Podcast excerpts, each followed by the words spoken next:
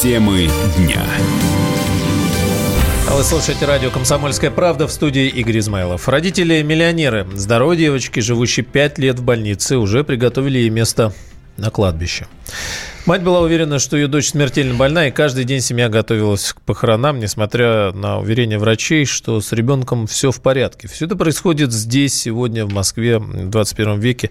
Но вот что именно происходит, в этом пытался разобраться наш специальный корреспондент, специальный корреспондент «Комсомольской правды» Дина Карпицкая сейчас с нами в студии. Дина, приветствую.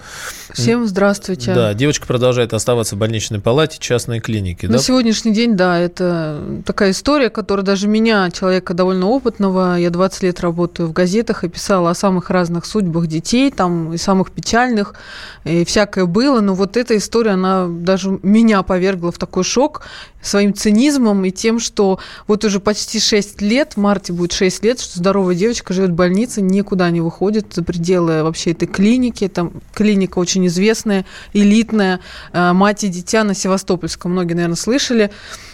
Э, основатель этой клиники Марк Курцер, очень э, уважаемый, почетный врач, акушер-гинеколог. У него рожают и жены самых высоких чиновников вообще нашей страны. А, ну, вот так вот случилось, что почему-то пять лет ребенок там жил. А, о ней, о существовании этой девочки Саши имя изменено, конечно, потому что это несовершеннолетняя. Первые пять лет знала довольно много людей. Это ее родители Татьяна Максимова, и Юрий Зинкин. Это родители родителей, там две бабушки, двое, дед, двое дедушек. Это даже священник, настоятель храма животворящей Троицы Ростислав Ерема, который ходил каждый месяц девочку причащать. Но, несмотря на это, всех как будто устраивала история, что она живет в больнице. А какой диагноз был, когда девочка родилась? Вот она а, родилась. Девочка родилась недоношенной, как уверяют врачи, она родилась, ну, там, где-то на 26-й неделе неделе, а мама считает, что она родилась, ну, по ее срокам раньше, на 23-й. Почему я так останавливаюсь, да, на этих неделях? Uh-huh а, потому что мама, не знаю, почему вдруг решила, что, может, она начиталась в интернете, или кто-то ее так науськал, я не знаю. А, так родственники тоже э, предполагают, что кто-то ей это все внушил, а, что с 23, до 23 недель не развиты органы у ребенка, и она считает, что девочка тяжело больна, у нее нет там части головного мозга, нет ствола головного мозга, еще чего такого. Но на самом деле у нее все есть. Не, и... ну вот э, там после родов прошло там недели, допустим, там две месяца месяц, да? Вот к этому времени врачи уже сформулировали, что с ребенком все нормально, его можно выписывать. Первые три месяца Саша лежала в реанимации, она была недоношенным ребенком с маленьким весом, и ее спасали. Выхаживали, ее, да. выхаживали, ей спасли жизнь, и где-то в начале лета, это еще 2014 год, угу. девочку выписали домой, как, ну, нормальную, здоровую, там, конечно... через ну, нет, ну, есть какие-то ну, там, угу. ну, незначительные, э, такие, как у всех бывают детей, я, к сожалению, не могу озвучивать. Но да, показания но... оставаться в клинике уже не, не было. Ее никаких выписали. показаний. Угу. И она пробыла дома дня 3-4. А, то есть забрали? Э, забрали. Увезли, да? И потом мама вернулась, сказала, что она боится, ребенок задыхается, госпитализируйте нас обратно. Вот их госпитализировали, сама мама не легла в больницу, она вместо себя няню оформила.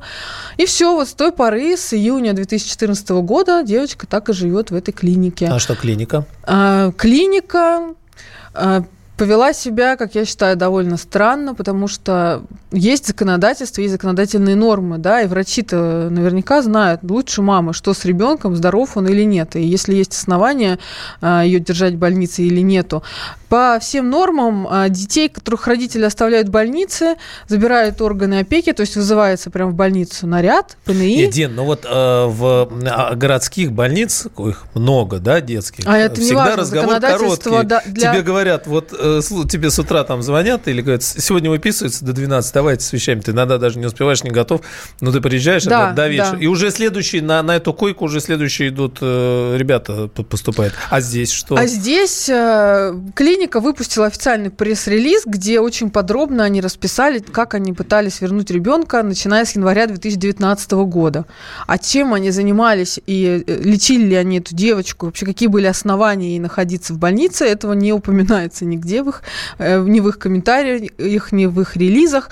А, ну вот она там была Вот она там была. Вот у всех вопрос, да, почему? Как это случилось? Почему из такой огромной клиники, где работают э, там несколько сот э, людей, медсестры, врачи, там, да, руководство, никто не обратил внимания на то, что ребенок абсолютно ну, здоровый находится там? Дина, а вот какой вопрос на самом деле приходит? Э, все говорят вот о том, что это возмутительно, да, и бедная девочка, бедная девочка, но получается по факту, что о девочке никто не думает, потому что вопрос стоит сейчас это так, самое что ужасное. Э, ее заберут от, э, от родителей, подали а в суд, она у да, родителей на никогда не была. Но, но тем не менее она все-таки... Родители навещали очень редко, как рассказывали няни. Мама приходила раз в месяц на 5 минут, папа не приходил годами, не забывая при няню, этом... Да, сам да, человек. оплачивать счета.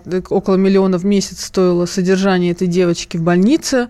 А, а родители, если бы они хотели, у них был миллион возможностей забрать ребенка. Более того, я, я давно в детской тематике, знаю, как это все происходит, но здесь какой-то просто нонсенс, потому что начиная с января 2019, когда об этой девочке узнали вообще независимые люди, не относящиеся ни к какой структуре, это просто волонтеры благотворительного фонда, а, который так и называется «Волонтеров помощь детям-сиротам», Елена Альшанская, вот руководитель, они начали пытаться решить эту ситуацию, помочь девочке выйти из больницы, ребенку, который, собственно, вообще не видел, не знает, что такое улица, не знает, что такое утренник, что такое вообще там...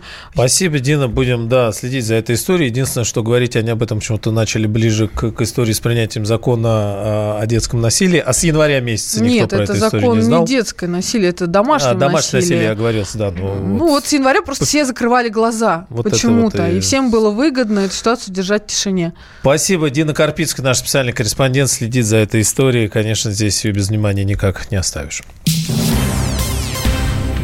Челябинском музее рассказали о самопроизвольном поднятии купола над Челябинским метеоритом. 14 декабря во время работы выставки якобы открылась витрина, в которой находится самый большой кусок космического тела. Об этом сообщили сотрудники музея. По их словам, сразу сработала сигнализация на посту охраны. Работники уже составили акт о загадочном происшествии.